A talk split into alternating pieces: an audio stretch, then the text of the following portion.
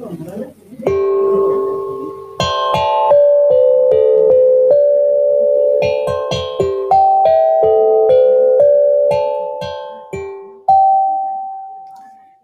んにちは。純正寺ラジオ気まぐれで琴ノ若カード。えー、本日の AirBGM は、えー、ダイスフィーチャリング木村昴でリブデビル。そしてソニー・ロリンズでモリタット。エド・シーランでツーステップ。松任谷由実で生まれた街で。エイミー・ワインバーグでリハーブ。そして松任谷由実で夕涼み。えー、以上6曲で参りたいと思います。それではミュージックスタート。えー、改めましてこんにちは。純正寺ラジオ気まぐれで琴のカードです。えー、住職の江口寛生お経ボーカリストです。えー、今日の琴のカードは自らを灯火とせよ。法を灯火とせよ。自らを灯火とせよ。法を灯火とせよ。えー、ブッダの言葉です。読んでみましょう。お釈迦様は自らの人生の完結にあたって私たちに自らを灯火とせよ、法、かっこ仏の教えを灯火とせよと教え示している。灯火とは暗闇を破る明かりである。それまでの闇がどれほど深くとも、灯火が灯った瞬間から闇はその力を失う。その灯火、かっこ法が灯されるのは自分である。私たちの煩悩の闇がどんなに深くても、自らに灯火が灯され、正しい方が灯火となったとき、必ず転換できるのである。法に支えられ、あらゆるものとつながっていく自分の事実が見えたとき、自分として生きる意欲と喜びが出てくる。他の一切と共に生きる安心と元気が与えられる。すなわち、法をよりどころとする生き方が、生き方に立ったとき、自ら安心し、自らをよりどころとする生き方が開かれてくるのである。ということですね。えー、自らを灯火とせよ、法を灯火とせよと。あそう。仏法、お釈迦様の教えっていうのはね、あ2500年前に説かれてからずっと今までつながって続いてきてるわけですね。そして、えー、途切れることなくつながってきてる。そのつながってきてるというのは、あ何か大きな流れもあるんだけども、その中で、あまあよく仏教ではゴージャ、ガンジス川の砂のように数の多い主情、ね、えー、その主情一人一人にその教えがつながってきてるということだと思うんですね。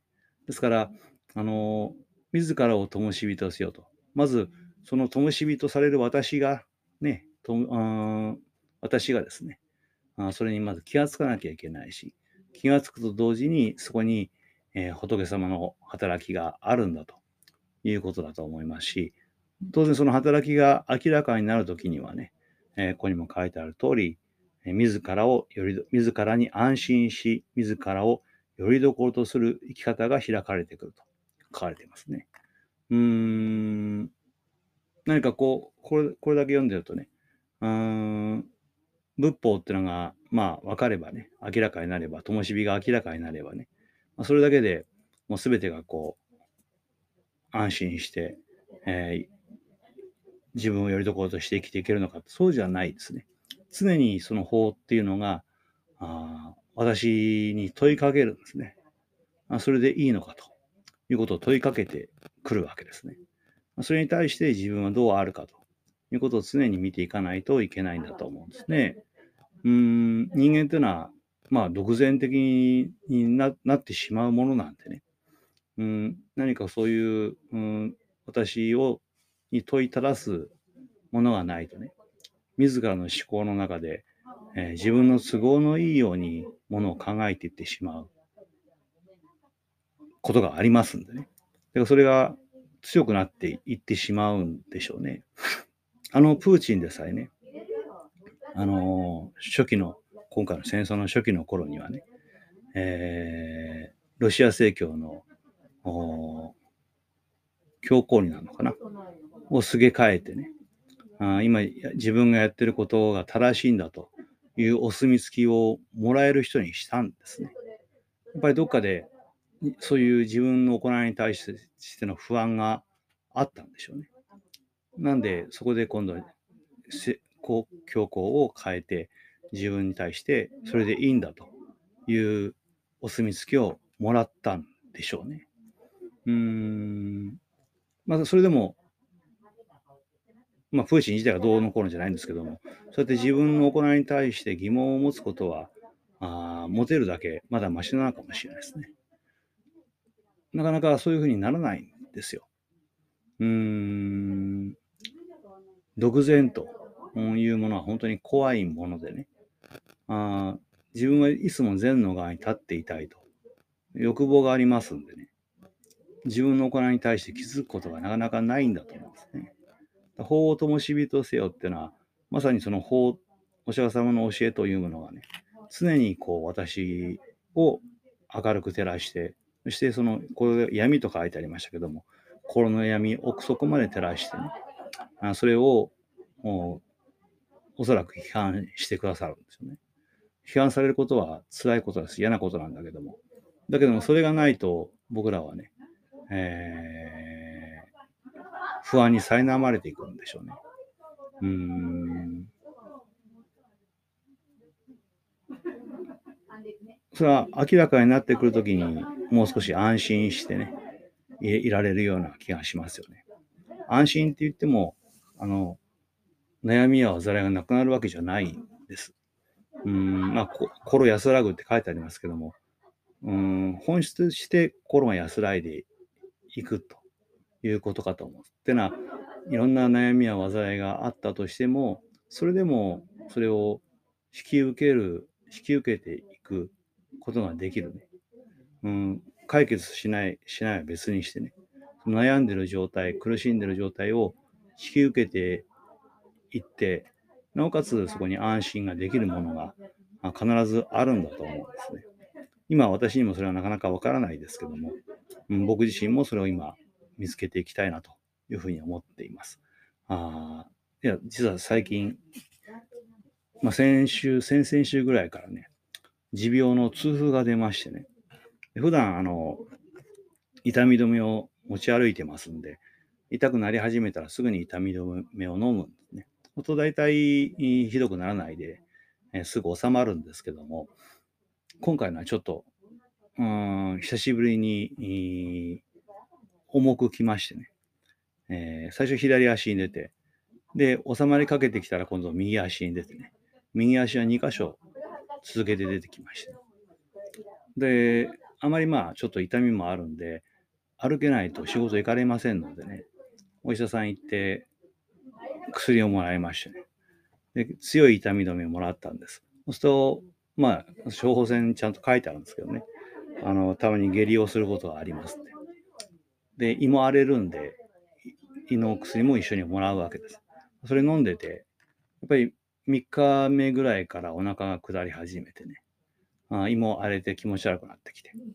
うん、それでも、まあ、痛みが収まらない飲むしかないんでね。飲んでますと、ものすごくこう、なんだろうな。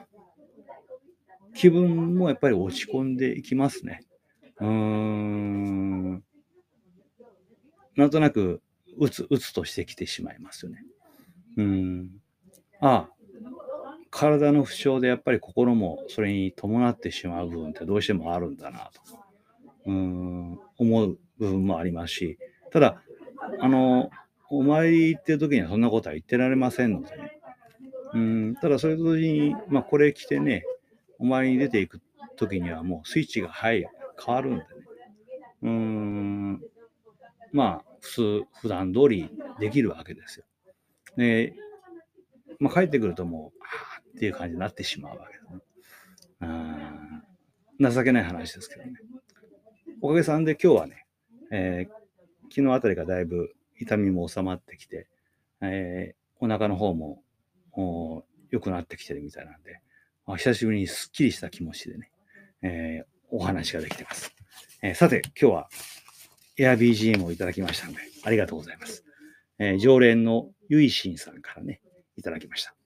えー、リクエストは、あダイス、フィーチャリング木村昴で、リブ・デビルという曲をいただきました。お便りもいただいてますので読んでみましょう。こんにちは。以前の放送でご住職が石森先生のサインをもらったお話をされていたので、仮面ライダー50周年記念作品である仮面ライダーリバイスのオープニング曲、えー、リブデビルをリクエストします。リバイスは現在放送中の仮面ライダー最新作なのですが、シナリオがすごく練られていてハマってしまいました。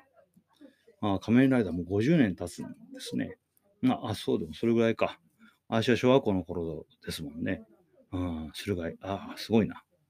えー、コロナ禍の社会の今、改めて考えるきっかけにしたいという制作人の思いから家族がテーマになっています。えー、今作では主人公たちは自分の心の中にいる悪魔と契約し仮面ライダーに変身します。えー、今作では悪魔というのは必ずしも邪悪なものではなくもう一人の自分の人格といった位置づけです。実は自分のトラウマや辛い過去を代わりに背負ってくれていたことくれていたことが明らかになり、自分を構成するもう一つの人格として、表裏一体のバディとして活躍します。人間は清濁合わせ持つというか、作中では悪魔を失ったキャラが善による正義感によって暴走し、かえって残酷になっていくような描写もあり、裏切りや騙し合い等の人間関係の描写も鋭く、大人の干渉にも耐える内容です。また、主人公はテーマの通り、家族の笑顔を守るために戦うのですが、実は悪魔との契約で、戦えば戦うほど家族との思い出を忘れ、失っていくということも判明し、家族を守るほどに自分の中から家族が失われていくという、これまたすごい脚本となっています。物語も終盤に差し掛かり、これからどうなるのか気になるところです。おすすめです。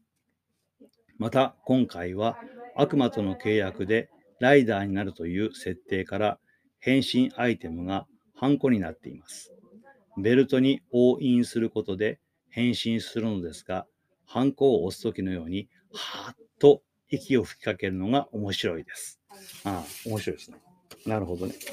あ日本のアニメとか、こういうのって、まあ、あの、昔からある意味そうですね。まあ、あの、時代劇なんて完全に完全懲悪で成り立ってますけどもね。まあ、刑事物もそうかな。あただやっぱり、ね、宮崎駿のアニメーションにしても、まあ、今回の仮面ライダーもそうですけども、善と悪の対比では、だけでは済まない話が多いですね。うーん、さっきのね、えー、自らを灯火とせよ、法を灯火とせよ、にもあった通り、ね、えー、人間の心の闇ってのは、ね、どこまでも深いものがあるわけですね。だから、両面が当然ああって当然だと思いますしね。えー、その両面とも自分自身であるということなんでしょうね。うん。あの、お釈迦さんがね、悟りを開かれる前に、えー、悪魔と対決するんですね。まあ、悪魔って僕らどうしても西洋的なあキリスト教的な悪魔を想像してしまうんですけども、要するに邪悪なものということなんでしょうね。シャクソンが修行、苦行を積んでるとね、あいろんな誘惑をしてくるんですね。あそんなこともうやめて、こっちの方が楽だよと。こっちの方が楽しいよってことを次から次へと誘惑してくるんですね。えー、ただ、シャクソンはね、それが自分の心の中にあるということに気がつかれる。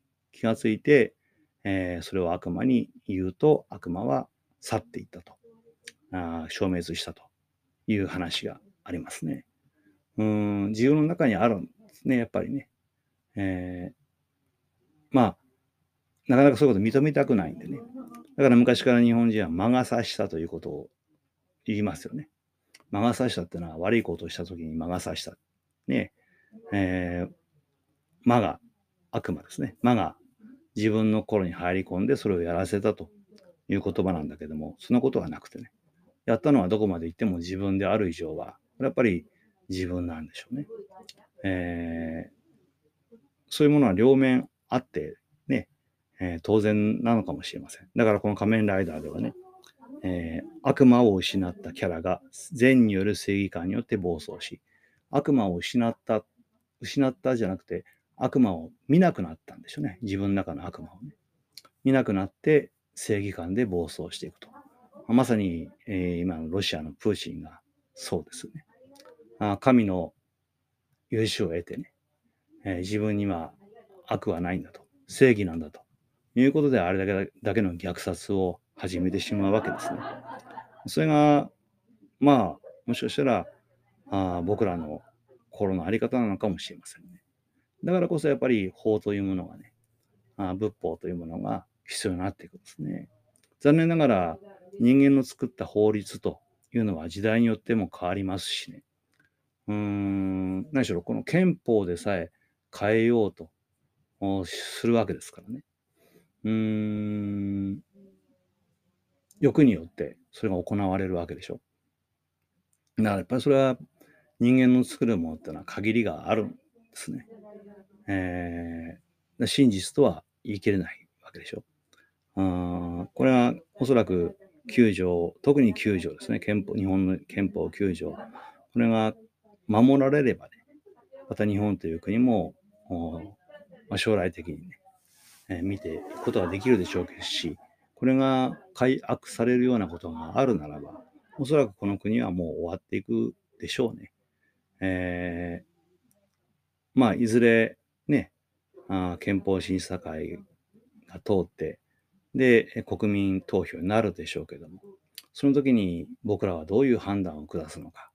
ね、うん、おそらく、まあ、もう80年前になっちゃうからね、うん、前の戦争のことを聞いた、聞く人もいなくなって、話す人もいなくなって、聞く人もいなくなってしまって、実感として湧かなくなった時にはね、そういうことが起きてくるのかなと。まあ、今これからね、夏になったら電気料金が上がるんだと言い出してますよね。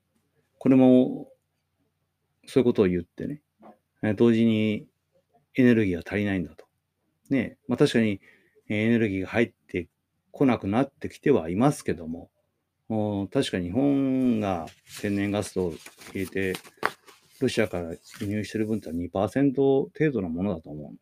確かそのもんですね。急激にそれでエネルギーが不足するということはない。多少高騰はしたとしてもね、ないはずなんでね。これはもうまさに原発をもう一度再稼働しろと、あ世論に言わせたいがためのものにしかないような気がしますね。うーん、まあ、それは東電だけ、関電だけが決めら決められることじゃなくて、ね、当然その後ろには国がついてるわけですよ。あ本当に愚かだなと思いますよね。えー、愚かしいですね。で、その国の動かしている人たちっていうのは、あもうちょっと僕らがコントロールしなきゃいけないんだと思いますね。うん。そういうことを見なくなってしまったですね。やっぱりね。えー、見なくて済むような社会を作ってしまったのかもしれませんね。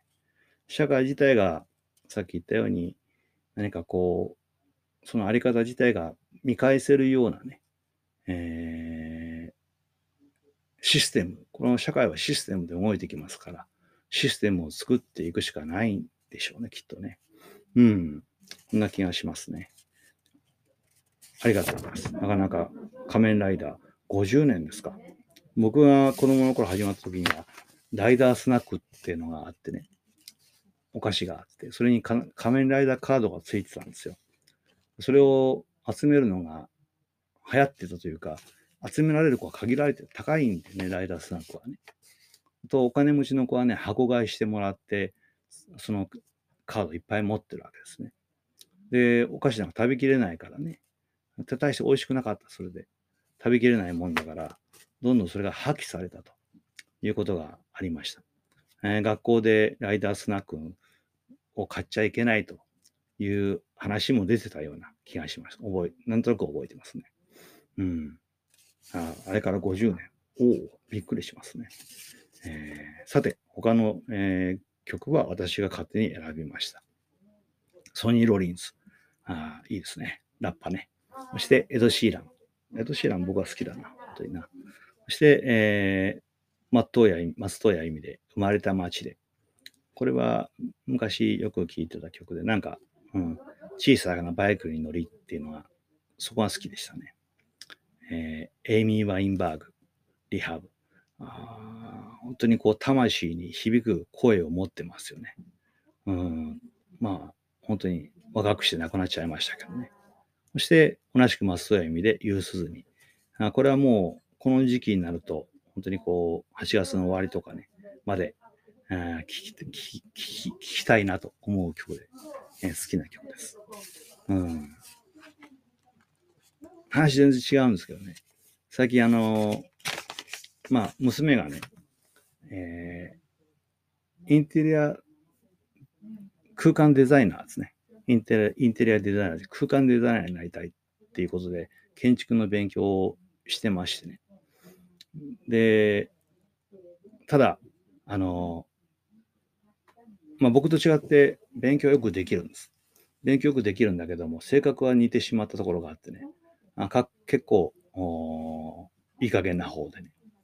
うーん、いい加減なんです、とにかくね。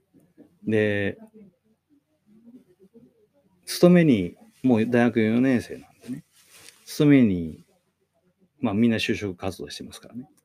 ただ、僕と同じでおそらく勤めはできないですね。うん、決まった時間に会社に行って、決まったルーティンをこなしてというのは絶対できない。まあ自分でもよくわかってるようでね。うん、だからまあ自分で何でもやっていきたいという方なんだと思うんですね。で、その中でね、えー、メタバースって今あるらしい。まだ私、それ全然やったことないんでわからないんだけども、このテレビでちょっとやってましてね、面白いなと思ったんだけども、あの、このインターネットの空間にね、世界を作って、あそこでアバターね、自分の身代わりが中に入って、で、そこで生活が、そのアバターが生活できるようになったんですね。当然、中でね、いろんな洋服を買ったりとかいろんなものを買ったりしていくわけですよ。それが実はもう商売として成り立ってるらしいですね。結構有名なあのグッチだの、あのエルメスだの、そういうブランドがね、ナイキだの、ブランドがそこにもうお店を出してて、で、アバターに着せる服だとか、アバターに履かせる靴だとかも売ってるわけです。それが結構売れてるらしいですね。面白いなと思ってね。で、娘にその話をしたら、もうやってるらしいんですけど。だったらそこでお前さ、自分で作ったものさ、あのー、売ってみなよ。そこで商売してみなよって話をしててね。で、実際に、まあ、建築っていうのは、このリアルな世界を作ったら、やっぱり何千万とか何億で買っちゃうものですから、当然顧客も少ないわけですよ。だけども、仮想世界で作るんであるならばね、うん、建築費いらないわけですから、ね、と、アイデア量だけでいいわけですからね。そうするとまだもっと顧客が増えるんじゃないかって思う。やってみなよって話。で、そんなことを言ってるうちに、じゃあ、あれ？そしたら、俺ももしかしたら仮想空間にお寺作ったら面白いかなということも思う、思うんですね。うーん、思うんです。ただ、まあ、そうですね。でも作ってもそれをどう運営していくかっていうのはまだ全然考えてないんでね。あの、ポッドキャストと YouTube 始めて、で、同じようにクラブハウスっていうのがあるんですね。クラブハウスって。その、みんな、みんなで話すプラットフォームを作って、そこにいろんな人に来てもらって、お互いに話ができる。それすごい面白いなと思ってて、やりたいって一時、まあ、騒いでたの記憶にあるかもしれませんけども、まだそれね、なかなかできないんですよ。やっぱり、どういうふうに構成していったらいいのかわかんないのと、あと、私自身が、あ座談会とかのね、あなんて言うんだろう、そういう、うん、司会じゃないけども、こう、全体をこう、締めていくことができないんでね、うん、なかなかその、クラブハウスは手がつけられないでいるんですね。あそれと同じことがなんか起きそうな気もするんだけども、ね、お寺を開設したのはいいけども、運営の方法が、運営のあり方がね、なかなか頭の中にこう、想像できなくて、だけどまあ考えていけば、もしかしたらこれはできるかもしれないなと思っています。えー、そう考えるとまたなんか面白いことが一つできるなと。いや、始めてみて、まあダメならダメでいいいいかなとは思ってますしね。うーん。まあ今のうちね、やりたい時に始めちゃえばね、えー、やらざるを得なくなっていくんでね。うん。それはいいかなと。ちょっと今、メタバースの方に興味がいってます。また、あの、そういうことにご詳しい方がいたら教えていただければありがたいかなと思っていますので、ぜひよろしくお願いいたします。えー、今日はね、朝から婦人会の皆さんに時報お寺からの案内の袋詰めと、その後婦人会をね、えー、していますんでね、あ賑やかな声がもしかしたら入ってるかもしれません。これ、また僕もね、助かっててね、やっぱり婦人会の皆さん見えていただいて、で、賑やかにお話ししていらっしゃる声を聞いてると、あ自分もね、僕はそこに参加できないですよ。できない、できないっていうか、しても話がなできないんでね。してないんだけども、聞いてるだけでこっちもね、えー、面白くなってくるんで、あそういうことってのはなかなかありがたいことだなというふうに思っています。えー、あ今日は本当に長くなっちゃった。27分も喋りました。ね、ということで、えー、まあ、体が調子がいいと、あ話す方も調子が良くなっていく。ね。あそんなもんなんですね。えー、若い頃あんまり感じなかったけども、さすがに、えー、60過ぎると、ああ、そういうことなんだ、いうふうに今思っています。えー、ということで、えー、今日は終わります。えー、次回またあ予定通り行けば木曜日に来たいと思っております。えー、純正寺ラジオでは皆さんのご意見、ご批判、感想を求めております。また AirBGM も、えー、求めておりますので、よろしくお願いいたします。えー、純正寺のホームページに投稿フォーム、もしくはあ Facebook の方にご投稿いただければありがたいかなと思っております。よろしくお願いいたします。